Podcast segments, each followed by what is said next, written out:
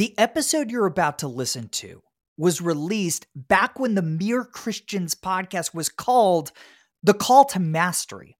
Now, if you love Mere Christians, you're still going to love these older episodes because the majority of each conversation focuses on how the gospel influences the work of our guests.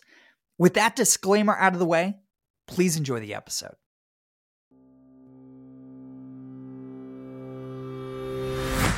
Hey, everybody, welcome to the Call to Mastery. I'm Jordan Raynor. This is a podcast for you, for Christians who want to do their most exceptional work for the glory of God and for the good of others.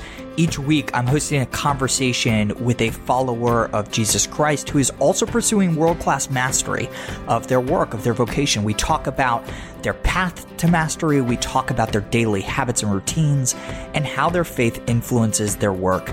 Today, I am really thrilled to share a conversation I recently had with my good friend Will Barrett. Will is the director of field operations at Threshold 360.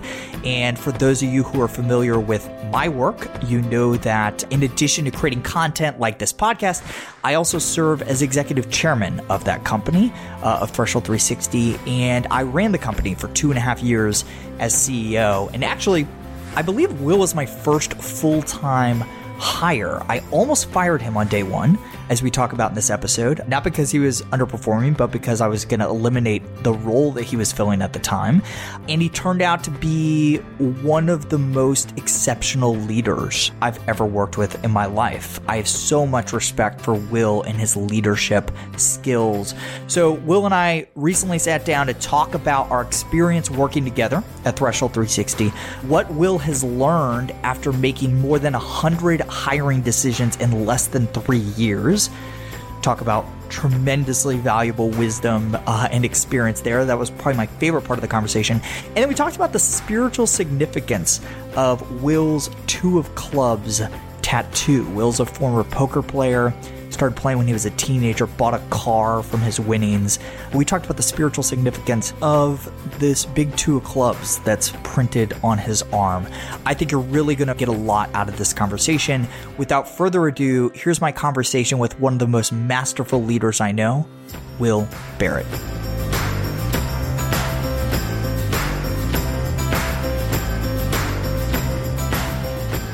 I'm here with my good friend, Will Barrett. Will, how are you? you're, you're shaking. I'm, you're so nervous. I'm I'm not nervous, but we are recording in the coldest room ever. the coldest room in Florida. The coldest room in Florida by far. We're here at the library in downtown Tampa, and I just asked if they could turn the air up, and they refused. So it's been six months since I left Threshold Mhm. as CEO. yeah, best Uh, six months of. Best six months of the venture, right? So, as my listeners know, I'm now chairman of the board. But I think I told this to Kara after I came in for a meeting at some point in the last six months. I feel like you guys like didn't miss a beat like when I left, Mhm. which was in some levels satisfying, but at the same time like very depressing. Like that was like very humbling. I mean, did I read that right?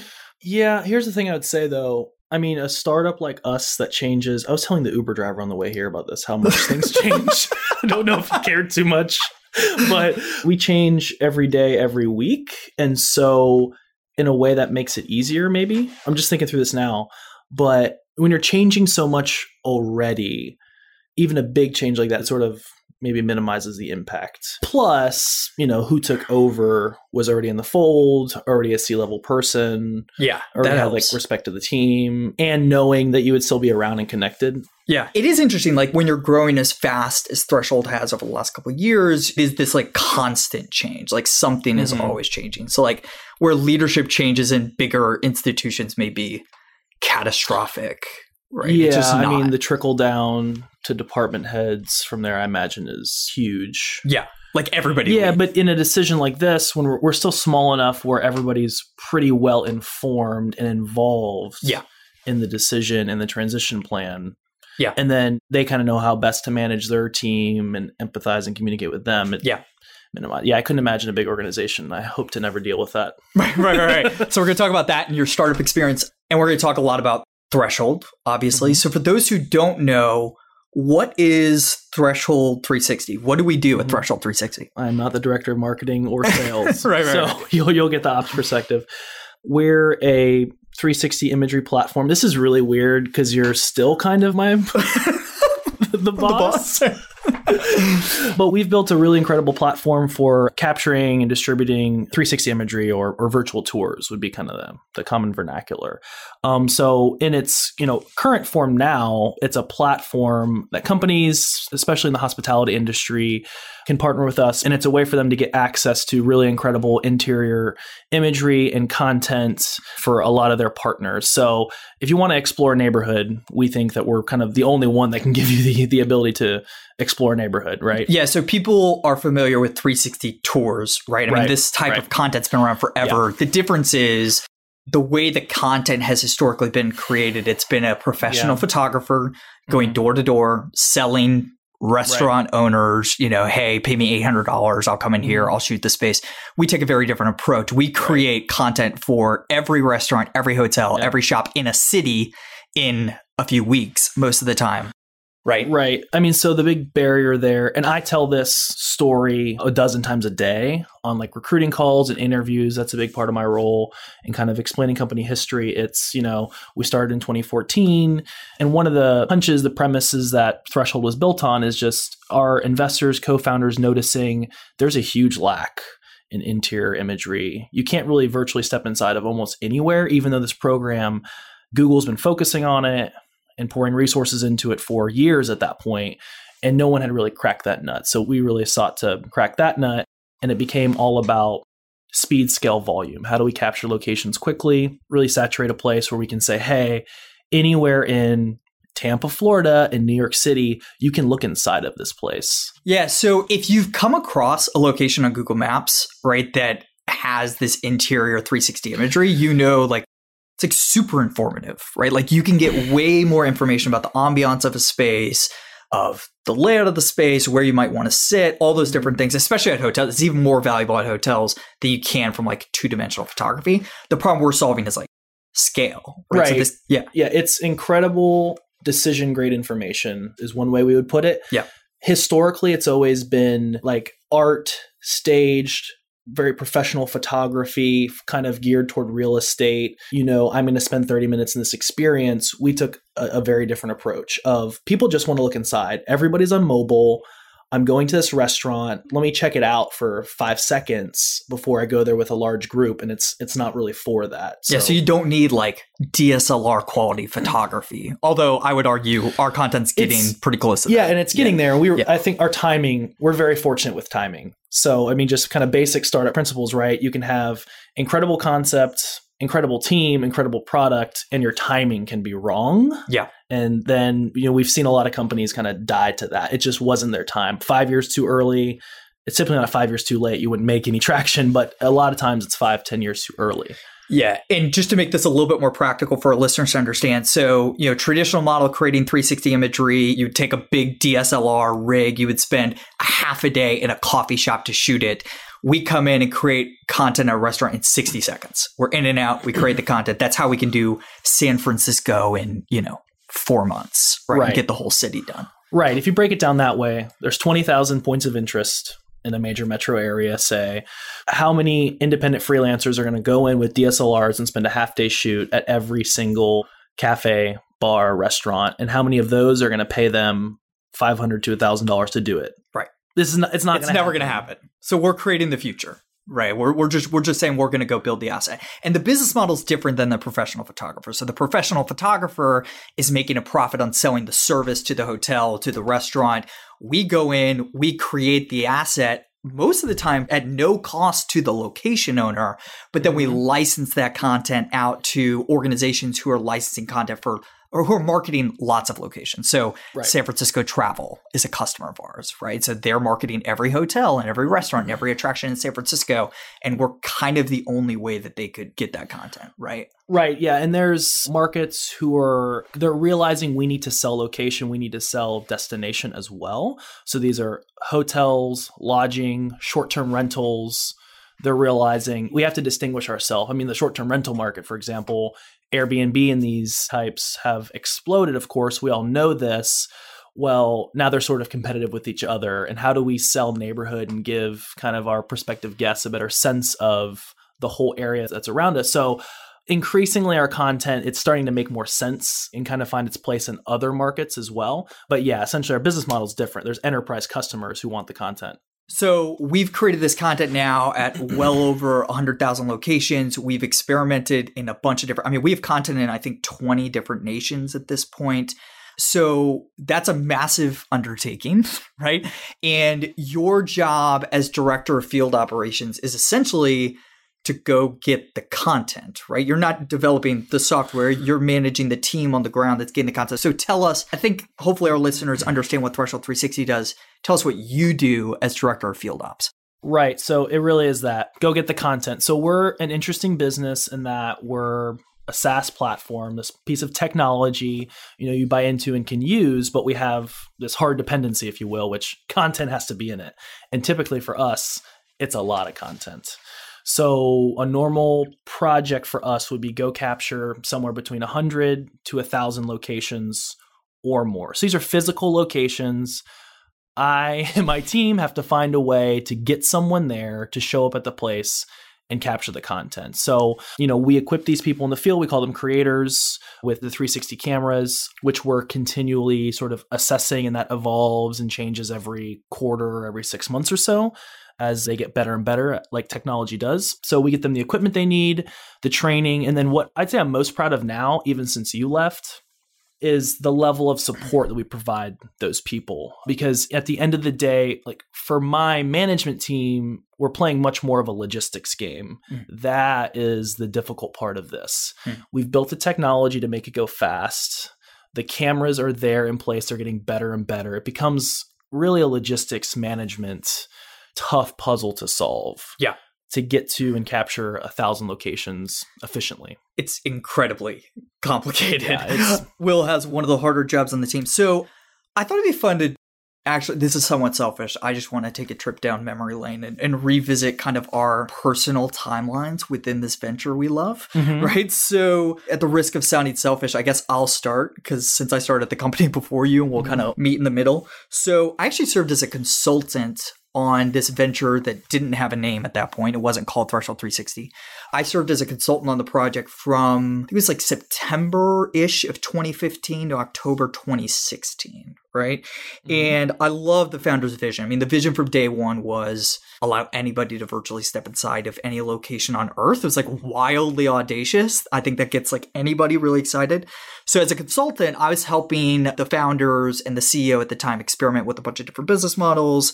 And uh, the founders came to me one day and were like, "Hey, we really think you're the guy to like bring the company to market. Choose a business model, help us make that choice, help us build the team, and really, you know, start to find product market fit and start to scale." Right. So I started as CEO full time in October 2016. I had a consulting practice working with early stage companies, I shut it down to put all my eggs in the Threshold 360 basket because I believed in the vision that much. Yeah, so start October 2016. And on week one, pretty much fired almost everybody, right? That's one way to put it. Yeah. well, what's another way? What's another way to put it? Yeah, a lot of people. By the way, that is what happens. Uh, not just in a transition, a switch over, but the reality of that becomes very hard for people to deal with. So when like, I mean, even the Uber driver, what's it like at a startup? You know, and I give the, the short answer over years time it's you change so much. And it's not just the change people have a hard time dealing with change. It's this right? Like yeah. people leave or are forced to leave sort of at rapid pace. New people show up. The business model changes so much. So you know when people typically have focuses yeah. like some sort of specialization. And when your model changes next quarter that specialization is no longer needed. Yeah. So it, it becomes very hard to manage and manage the morale and so I didn't fire everybody. Maybe 50% of the team on week yeah. one. And yep. I almost fired you. And I'm very glad I didn't. So week one, I come in, I almost fire you. It wasn't like you weren't performing. You were just doing a role that I didn't think was necessary within the company anymore. So pick up the story from there and talk right. about kind of your trajectory within the company and our first interactions. Yeah. So I was a consultant too at that time, and we were. I mean, not to get into the details too much, but there's kind of an R and D project within the company that I was working on that was starting to make less and less sense. And then when you came on and made so many changes and people left, and really just instituting more structure and a more clear direction forward. And you know, at that time we're thinking go to market. We have to have customers and revenue someday, right? Companies get to this point. So the R&D aspect of what we're doing you know, stopped making sense. And I was sensing that at that point too. I actually never fully wrapped my head around that myself. And so I think one of the helpful things at the time was maybe you noticed that I noticed that so when you go, hey, I'm not sure this makes sense, I go, oh, yeah, it doesn't make any sense. Yeah, so we sat down. I remember we sat down at the attic, right, the coffee shop. Yep. That's we remember the same mm-hmm. conversation. Mm-hmm.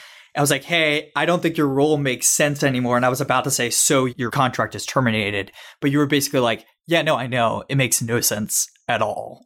Right. right. So from there, I hired you full time. I think you were my first full time hire after that, right? As director of field ops. I believe so. I mean, because that was when did you take over? October? October. Yeah. So my day one was January one. Yeah. So from there, we had that conversation, and I think I said, "Well, there's field operations like what is it? There's no director of field ops. I think maybe you expressed like this is a need we have. Like we're going to have to actually build out a team for this. And i said well how about i shift into that on an interim basis and we'll see how it goes. Yeah and so we went to texas. We went right. to austin because we were recruiting a team there and i agreed. I was like all right will and I knew director of field ops was like the number one hire we needed to make at okay. that point, right? So you were doing it on an interim basis, and part of what convinced me to give you a shot at this was you know, I was thinking about like nobody had done that job before. Nobody had managed a global team of 360 photographers before. I thought I needed somebody from the political world. Mm-hmm. I thought this like resembled almost political field canvassing at the time. But I hired you for a couple of reasons. First, I knew that you shared my faith. And because this was a very people centric role, I mean, you have more direct reports than anybody else in the company. I wanted somebody who would love employees well, right? And treat them well. Secondly, was like this need for speed, which has been a theme throughout your career. And you had the core strength I was looking for. You've proven that you were competitive. I remember talking, like one of our first conversations was talking about your experience as an athlete poker and startups. So I want to talk about the story in a minute, but I actually wanted to talk about poker for a second because that's actually kind of what convinced me that you might be right for the job was your competitive streak. So how did you poker was kind of the first job, right? Right, right. So yeah. how did you get started in poker? How did I get started in poker? Well, it's in my blood, it's in my family. Not poker per se. Gambling is definitely a, a, common theme amongst my extended family, but really cards. So my parents are from the Midwest, they're from small town Indiana. We play this game called euchre. So I grew up playing euchre. That's E U C H R E, I believe. That was you know, fondest memories growing up is sitting around the table playing euchre from a very young age. My son's five now. I probably around then was already seeing that. That was like after dinner what we would do. So cards was big in my family. And then, you know, it wouldn't have been uncommon for my parents to kind of go to the casino or play poker or this or that. So I was sort of exposed. And then, I mean, I guess I remember playing for the first time with my dad when I was 12, 13, something like that, of just like teaching me with like quarters, pennies, whatever. I very quickly, within a couple years, 14, 15, started playing relatively competitively. Now the timing there is that was beginning of like poker craze. Right, right. The emergence of online poker. This is when like poker was on like ESPN. Yeah, right? it's on ESPN yeah. all the time. So you're seeing it. I was like very attracted to it and then just my friends are playing. We're playing at school, we're playing in the bathroom. And in Florida, it's pretty accessible. There's dog tracks, there's horse tracks, there's all these things. But the laws on that side now they're regulated too much. But so you did well. For the scale of that age, that level of income, yeah, it's you couldn't do really do better. So my first deposit online, it was really mostly online. That's where you can make money, especially young kids if they've been playing online for a couple years, they have dramatically more experience than older folks hmm. who have like played in a home game even on a weekly basis, right? Because now you're starting to see data like you play thousands of hands a day. And the young kids got it from, oh, this is math. And I'm learning how to process that and make quick decisions and whatnot. Instead of, you know, it's the internet, right? All the secrets are gone. Like the books are published. This is math. This is what we are the pros are doing. The young people take to that, right? Not the older folks who are like, that's not how you play poker, son. Right, right, right. So when online hit, it was like a high school and college person's game to win. But you made enough money to like buy a car, right? dumbest purchase I ever made was a brand new car in 2007 that I went down to the Kia, Kia dealership of all things. I bought a Kia. Yeah, was that what was brand the, new the decision? No, just a brand new car. Like, right? Why do you need that? Yeah, why do I need that? Right. I mean, this is crazy. My dad was with me, by the way. Shout out. said nothing. Um, Chuck Chuck Barrett was there. Chuck Barrett was there and said said nothing about it. Like, this is cool. But you paid um, cash. Yeah, paid it. I eventually totaled that. Yeah. So um hence hence it being a dumb decision. All right, so you already have this competitive streak. You played poker. Mm-hmm. You're a D1 college athlete. At very generous term. Very generous, very generous term. term. You were on the team. You had a jersey. Te- technically, technically on the team. Football, right? Right. At USF. I'm going to try to speed up the story just a little bit. So mm-hmm. you're playing football, or you're on the team at least, and you're interested in bit. startups, right? And really, the rest of your career is kind of startups. And I think yeah. like there's an interesting bridge here from poker to startups. I can't remember if we've oh, talked about this, but like, uh, have we talked about Tony long, Hsieh's? How long do we have? so, for those of you that don't know, Tony Hsieh, founder of Zappos shoes that sold to Amazon for what $300 million, something like that. And in his book, Delivering Happiness, he talks about how he learned poker and kind of the parallels between yeah. poker and startups. Do you know this like enough to like talk about it? What I would tell people is you sort of have to outfold a lot of people. You have to outfold everybody, hmm. recognize the right opportunity, and shift into fifth gear at that time hmm. and maximize as much as possible. Because then when you double that chip count, that compounds from there. Hmm. You don't need to make all the right decisions. In fact, the strength is when I can fold and not even knowing it's the right decision. But the risk of me being wrong, even if there's a 20% risk, like way outweighed everything else. So you have to be able to be okay with, I'm not really sure what happened there. Hmm. I'm going to move on hmm. and be confident. So if me, that's a one to one player, I go, okay, we'll see. I've hmm. got three more hours with this person. Hmm. He, she's eventually going to show their cards. I'm going to collect more data on them and then be able to categorize them and then make a more informed decision on, oh, that's probably what happened back then and I was right or wrong. So it's really like a lesson in patience, right? And like discipline, mm-hmm. patience, and waiting for the right time to move, right? So yeah. how do you apply that to startups? Oh, yeah, yeah, yeah. So I think mostly with startups, for me, it's about inter- that relates to internal decision making. Hmm. So not necessarily, and again, not like on the sales and marketing side, but am involved in long term strategy so it could be applied there, but for me on the day to day, I think I use this when like when should we do this? Hmm. When should we introduce this new policy to the team? Really, where and when should we focus effort? So you can know something's very very important, but you have, you know, certain resource constraints. Hmm. And so you're always having to prioritize, hmm. right? And then you go, well, actually, this is very important, but for me it becomes gut and intuition. I feel like we're still missing some information mm. to make a good decision. Because when you go down that route, we're going to build this thing, we're going to create this program, I'm going to hire this person. There's a lot of time, resource investment, right? Mm. So you want to, as well as know, like you can, you want to be close to 100%. So I go, let's go another quarter mm. and see what happens. Yeah. Things tend to fade away. Yeah. It becomes very clear. Yeah. I want to talk about leadership. I think you're a world class leader. You know, that's not just my opinion. I think it's fair for my audience to ask, like, how I judge the guests on this show as masters. It's like one of it is just I feel like I have good intuition for it. But second, for you, I have data, right? So when we did upward feedback surveys while I was CEO of Threshold, I mean, you consistently got the highest ratings from your team and as a manager, but also your team was also always just like all in on the company's mission. I know, I just think you created a great culture within that very large block of people within the team. So I guess the question is, how have you thought about mm. shaping the culture within your team within this startup? Yeah, this like culture question yeah. is very interesting to me lately because it's so common and I like the, the question so common. I don't know how to answer it for most Yeah. people. Like, how do I create a culture? And it becomes about like things you do in events and stuff. And I'm Right, like, right, right. So for me, it's like the people I've chosen. So there's kind of the hiring side of right. Like the culture is made up of the people. So the makeup of people determine the culture. I mean, so I think that's been our number one priority. I mean, even now, short term contractors for 30 days, it's pretty much number one. Culture Now, yeah, yeah. Even if they're only doing a 30 day contract. Even if they're only doing 30 I mean, and that can be very, very tough to balance. And sometimes you do have to deviate depending on the need at the time. But yes, and we've seen tremendous benefits from that. So I go, I never just care about getting the job done. So even if it's 30 days, this person might help us learn something. They're going to be very engaged.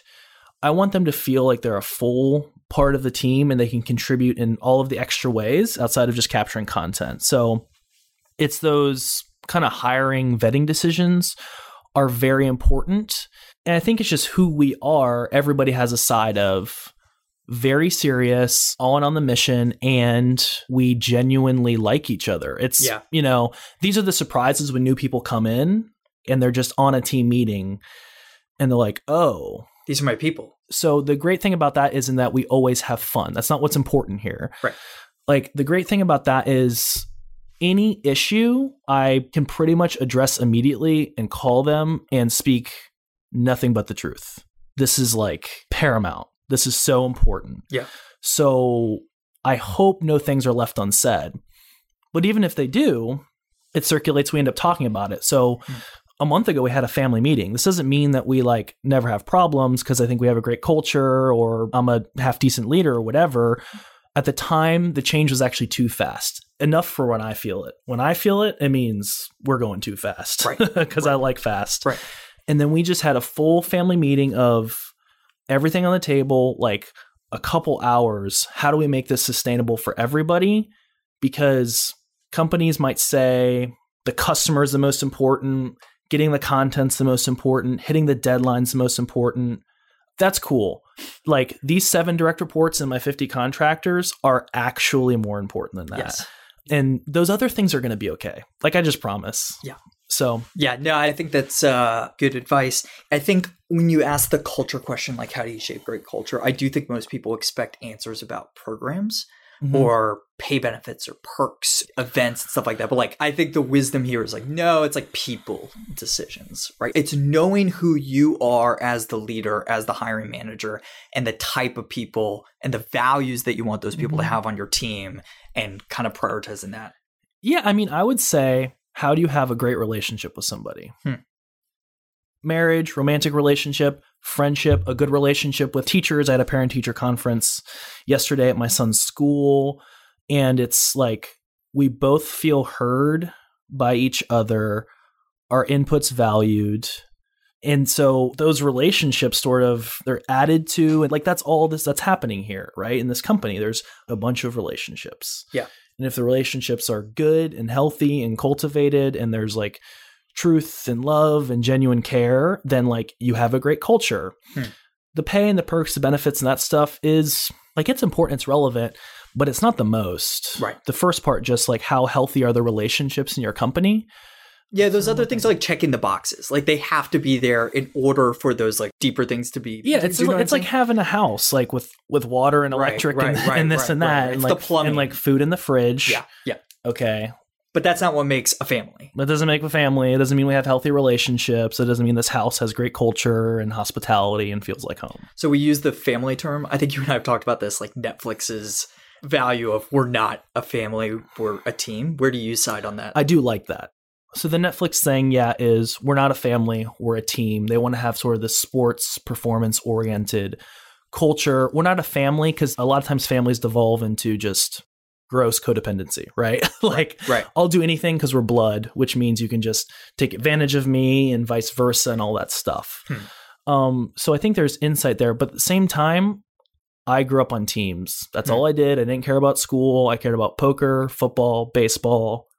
All my best friends, I talked to them all this week. I'm 31 years old. Yeah. Are we family? Like, there is a unique environment, culture on the teams that create family like bonds, if not stronger. Yeah, I think the difference. I was actually talking to somebody about this the other day, right? It's in a family, you're loyal to each other regardless. It's right. It's blind, yeah. it's blind, but like loyalty for loyalty's sake in business is really dumb. Like really dumb, right? Like Mhm. because you're sacrificing by being loyal to people regardless of their performance, you're sacrificing loyalty to the mission and the vision of the venture, right? If I'm prioritizing the loyalty of an underperforming employee, I'm choosing to be loyal to that person instead of the mission that I feel like I've been Yeah. entrusted with, right? and it's this is like easy to say. I have good results even from like the last couple years though, I think of if you prioritize that loyalty, it's doing them and you and everybody disservice.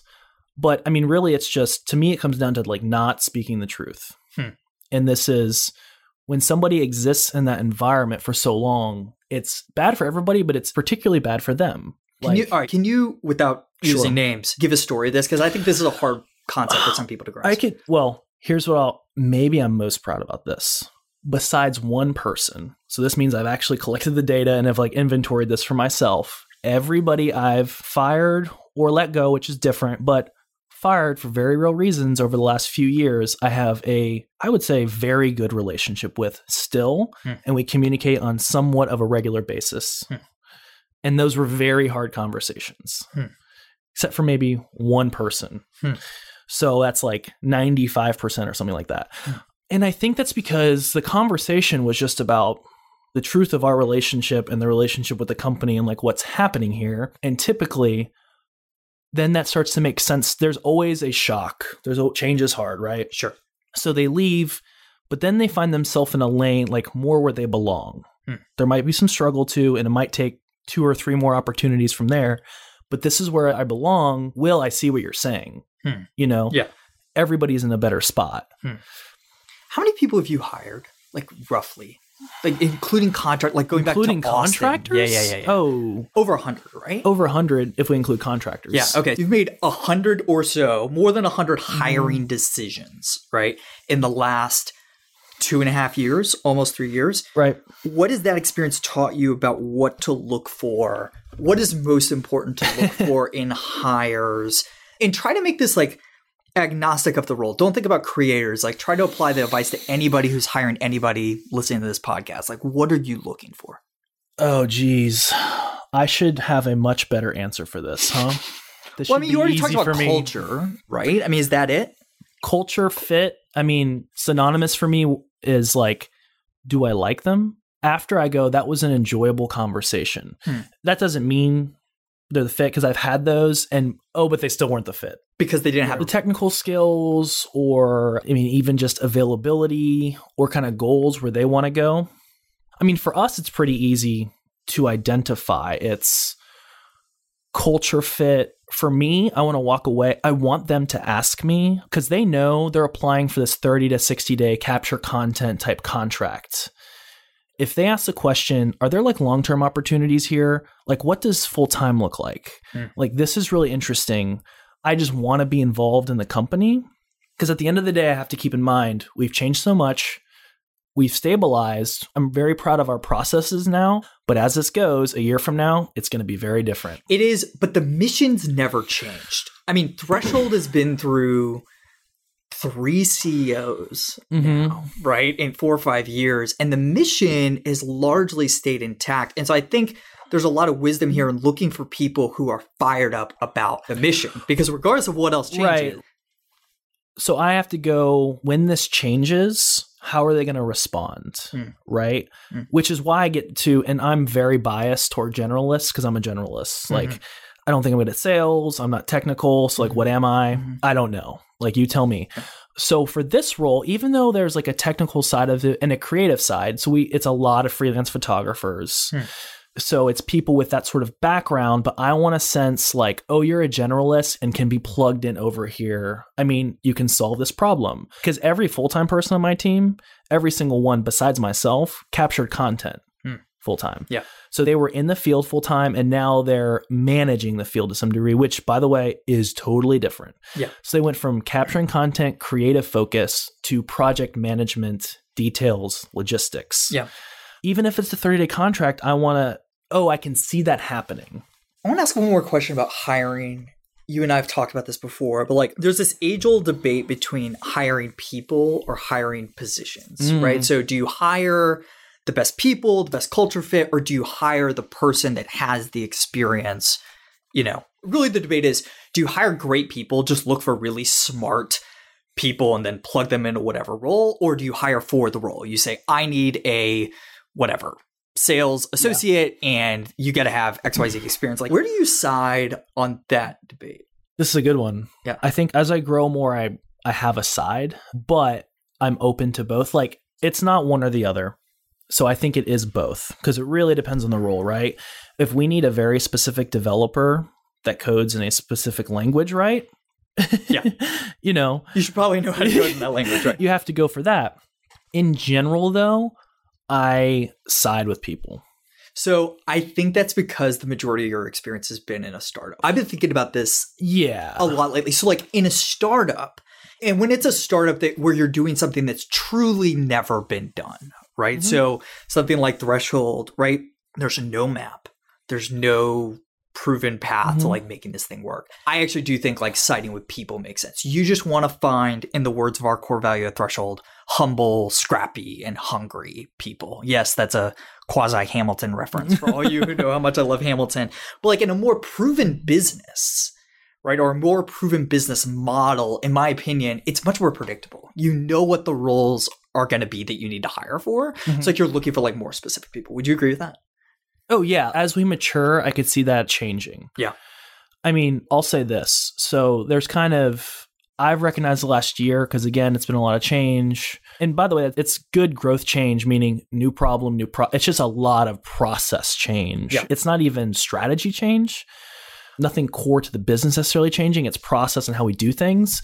So recently, going back to the family meeting, conversations with my people became someone in particular calling me and saying like I think this is hard for a lot of people, but I'm just having fun with it. Hmm.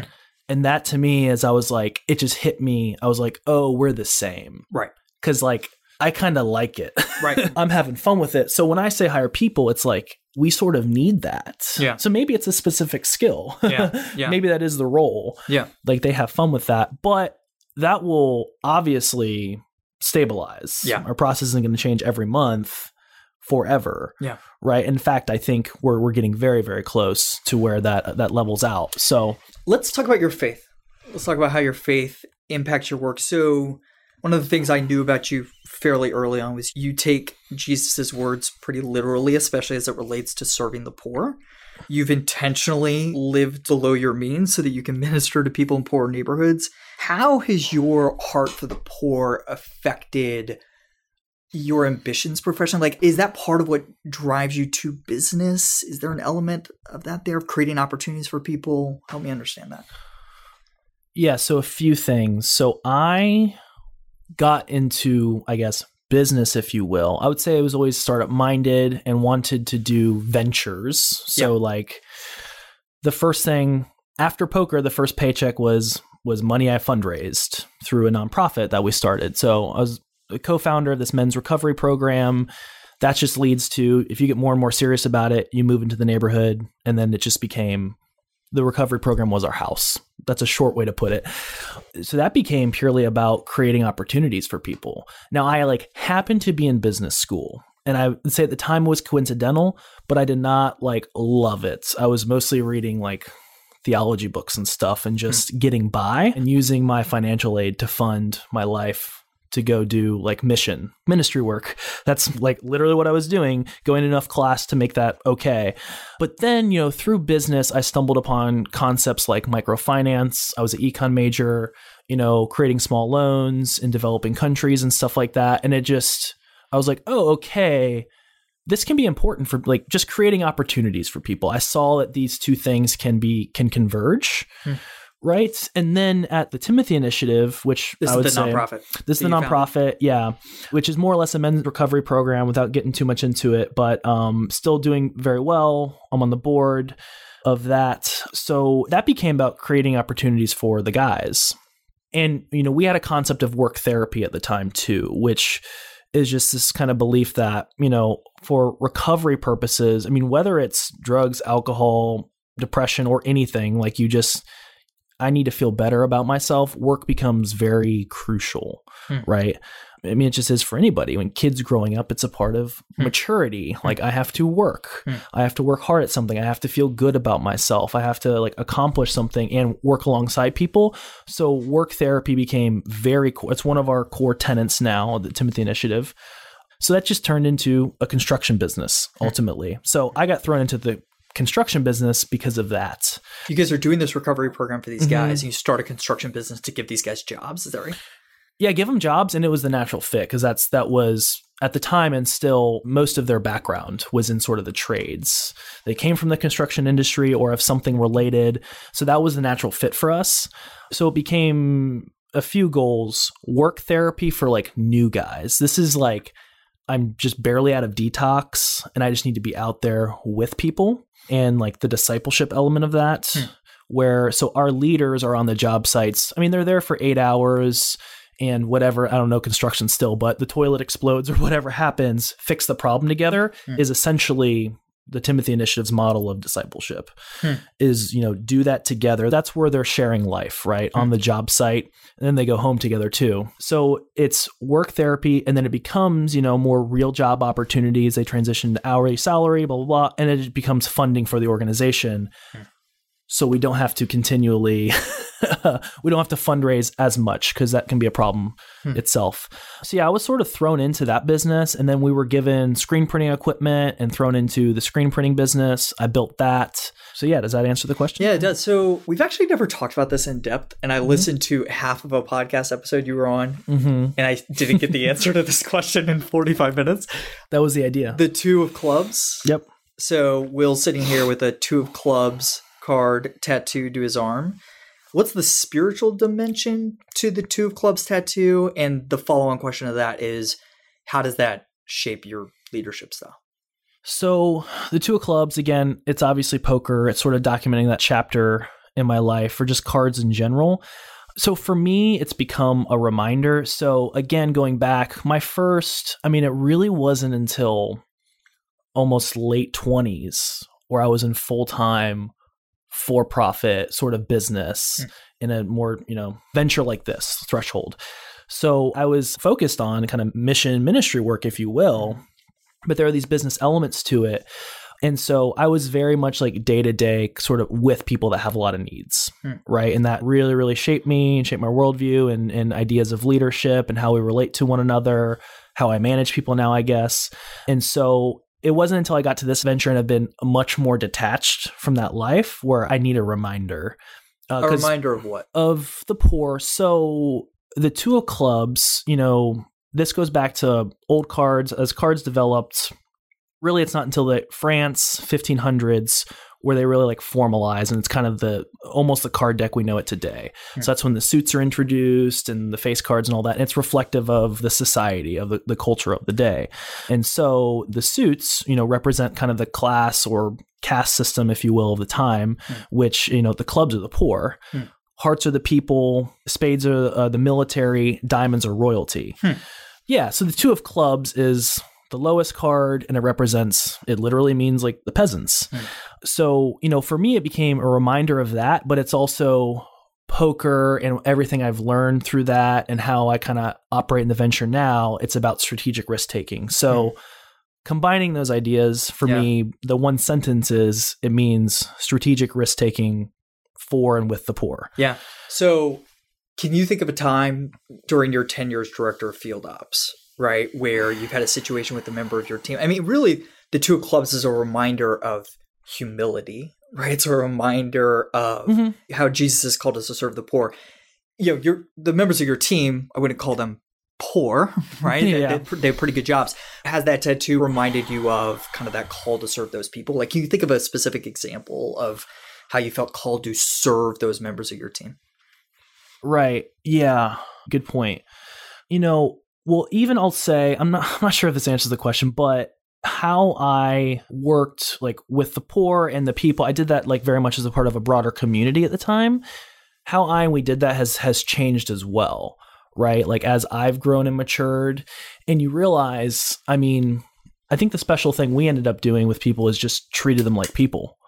Like not, you know, pandering to everything, if you will. And so it just goes back to like what we are talking about with interview and management of Yeah. the truth. Like we're just telling the truth here, right? And so a lot of my experience at that time was with men in addiction, which is just the truth. I mean, it's a relatively harsh environment of you're messing up in this way or and there was a ton of like kicking people out. This Mm. just kind of goes with you know, that's the name of the game at the time. So I would say a lot of those lessons have translated. I mean, honestly, you know, people are people.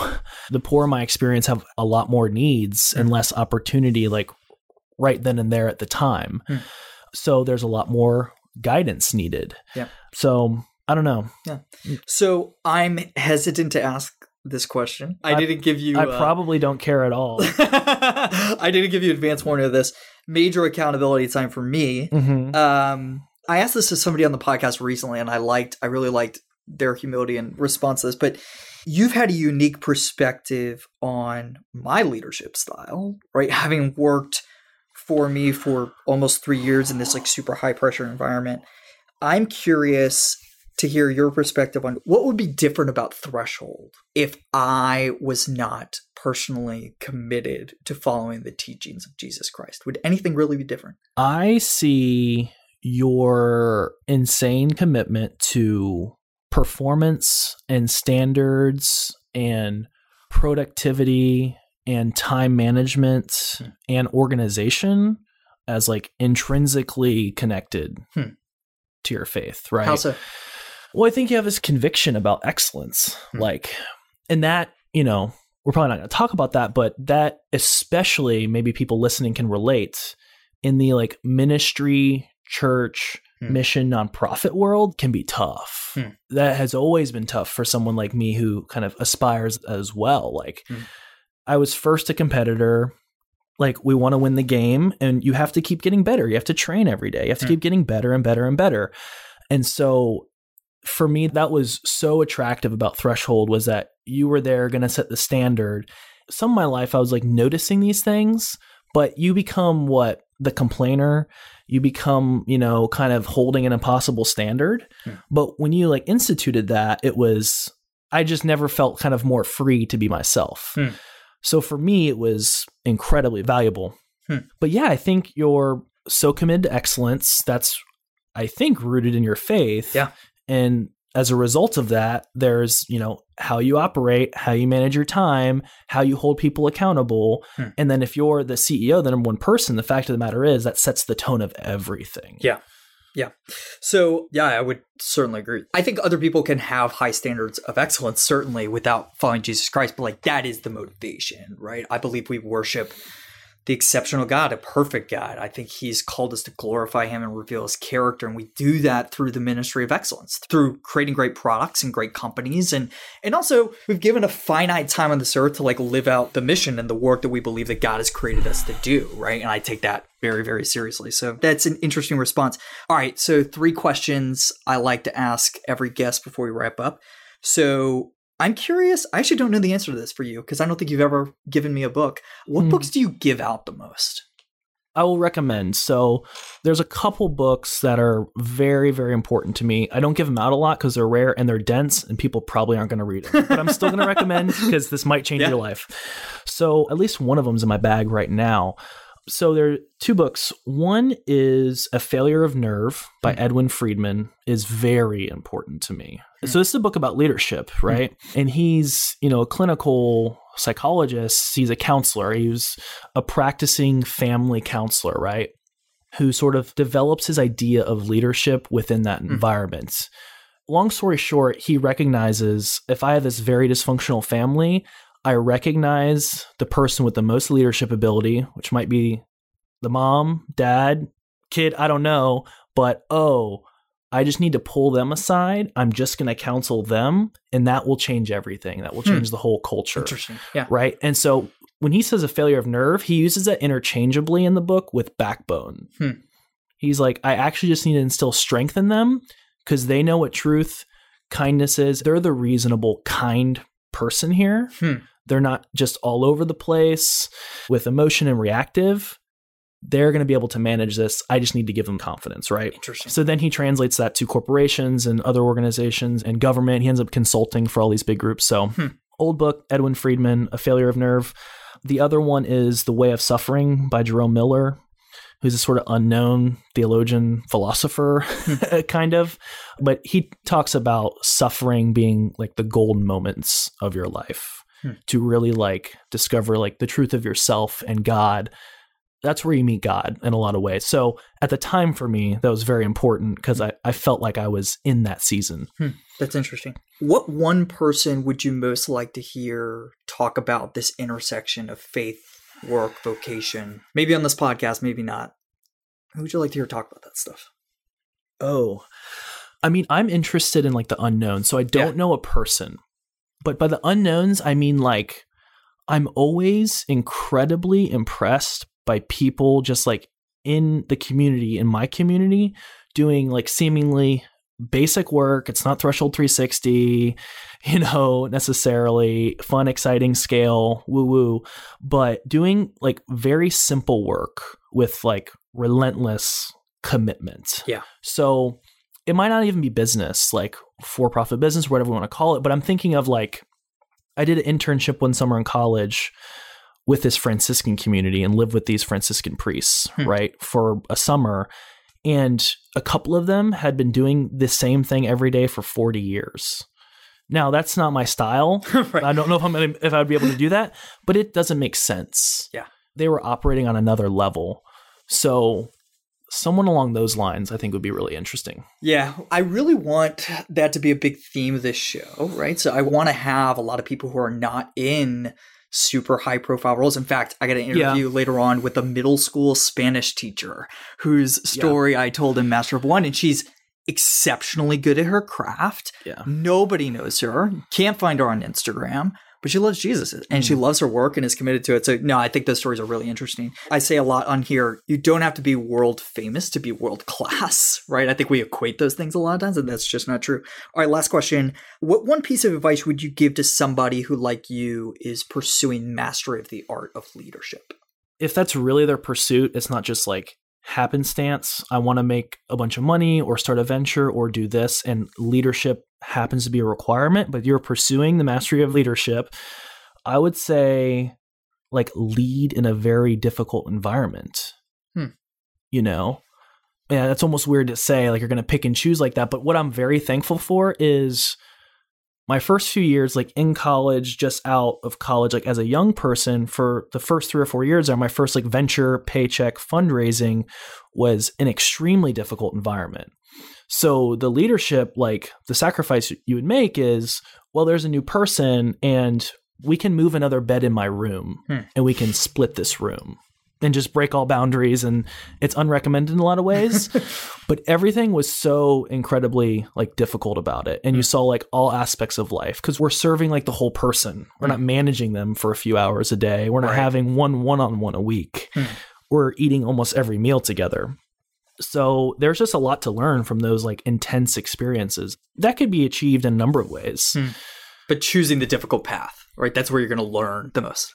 yeah being faced with really really hard decisions Yeah. Yeah, yeah, yeah. on on a daily basis. Because now, I mean, I'm not really faced with a decision where that I think is that big of a deal, to be honest. Right, right, right, right, might right. might be like over exaggerating a bit, but the world's not crumbling. Right. We're having fun. Right. So, Will, I just want to thank you. I mean, as a brother in Christ, but also as the chairman of the board threshold, thank you for administering the ministry of excellence. Thank you for working so hard. You're one of the hardest workers on the team, working hard to serve our customers and our employees and our investors well. Thank you for the way you love people and the poor in particular. Your work as a leader of people is ministry, even though it might not be the Timothy Initiative. I think it's incredibly important, and I'm just grateful that you do it extraordinarily well. Hey, if you want to work with Will, he's always hiring, right? Oh, yeah, always. Always hiring. So go to threshold360.com. You can learn more about uh, the venture and find his contact information as well. Will, thanks for hanging out. Thank you. Thanks again to my friend Will Barrett for joining me. I hope you guys were able to soak up a lot of his wisdom on leadership, on hiring there. Hey, if you are enjoying the podcast, make sure you subscribe so you never miss a conversation in the future with another masterful leader or entrepreneur or author or teacher. Yeah, make sure you subscribe. If you're already subscribed, do me a huge favor. Can you please take 10 seconds? And go review this podcast on Apple, on Spotify, wherever you review podcasts to make sure that we can get this content into the ears of more listeners.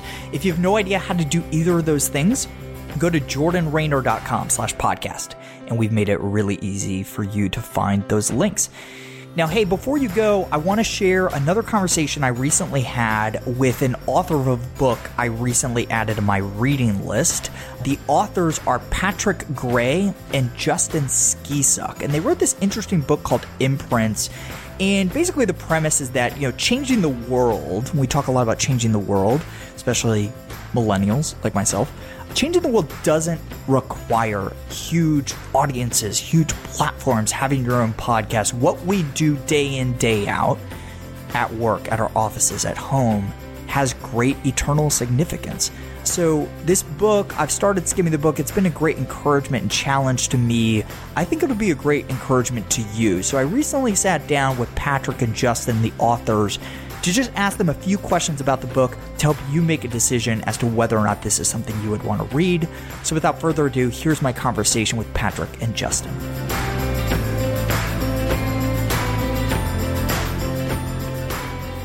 Patrick and Justin, thanks so much for joining me. Hey, I love the concept of this book, Imprints. It's why I have been uh, putting it in front of my audience of Christian professionals.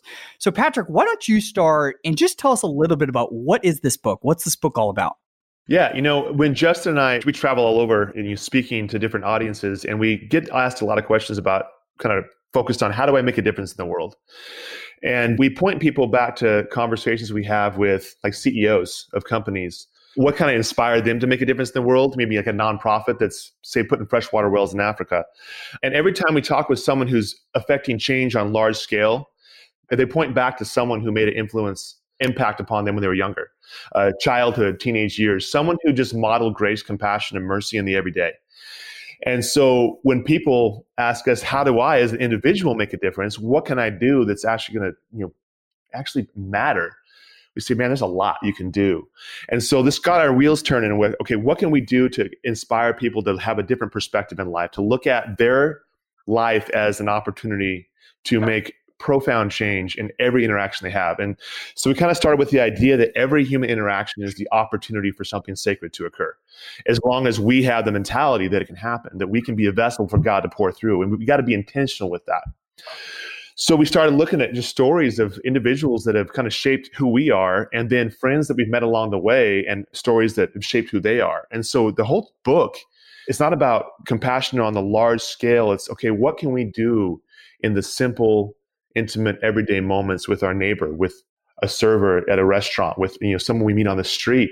How can we profoundly shape the trajectory of their life just by simple acts of compassion, grace, and love. I love that so much. We talk a lot on this podcast about how we can do that through our work, right? I mean, you know, loving neighbor as self is a good and God honoring thing when we just serve customers well, show compassion to employees, care about the lives of those around us, and serve them well. Those are sacred things, right? That even if it's in a quote unquote secular workplace, we are being the hands and feet of Jesus as we go and do those things.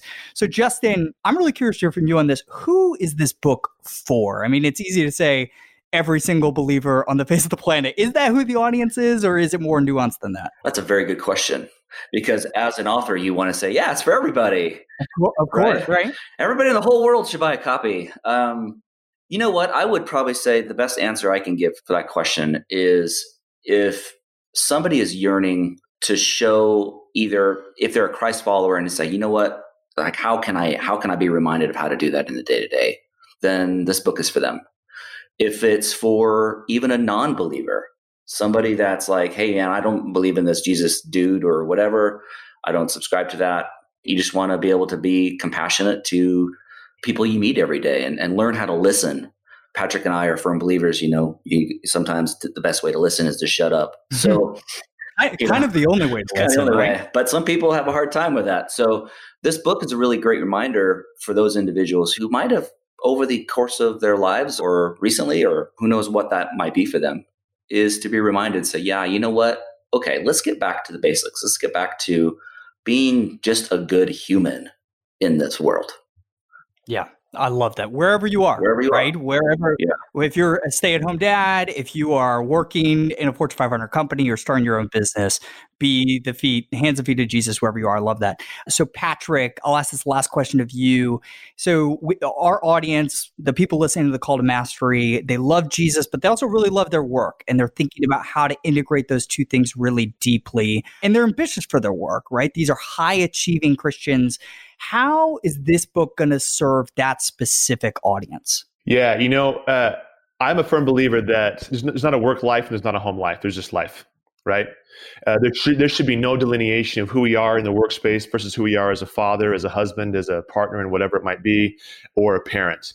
And what I mean by that is the same dynamics that are, are at play in any relationship we have. And business is about relationship, period. If you don't have good relationships, your business is going to fail. It won't last.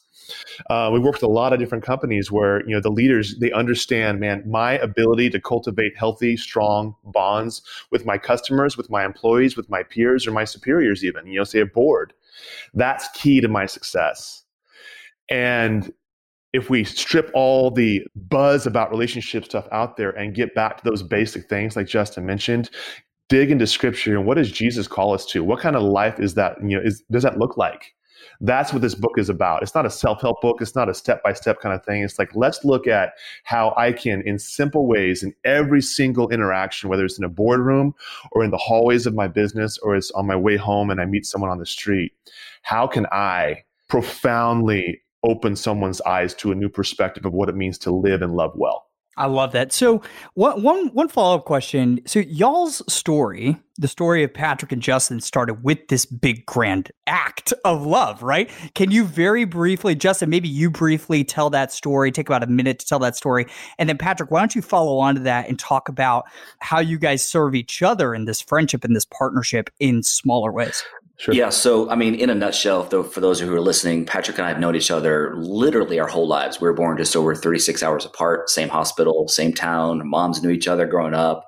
Parents went to college together, and we have a long family history. So, there hasn't been a time in our lives where Patrick and I haven't known each other you know, we've lived life together growing up as kids. And those who may not know my personal journey, I'll give a quick snapshot. Uh, when I was just, when I was 16, I was involved in a car accident, ended up triggering a progressive neuromuscular disease in my body.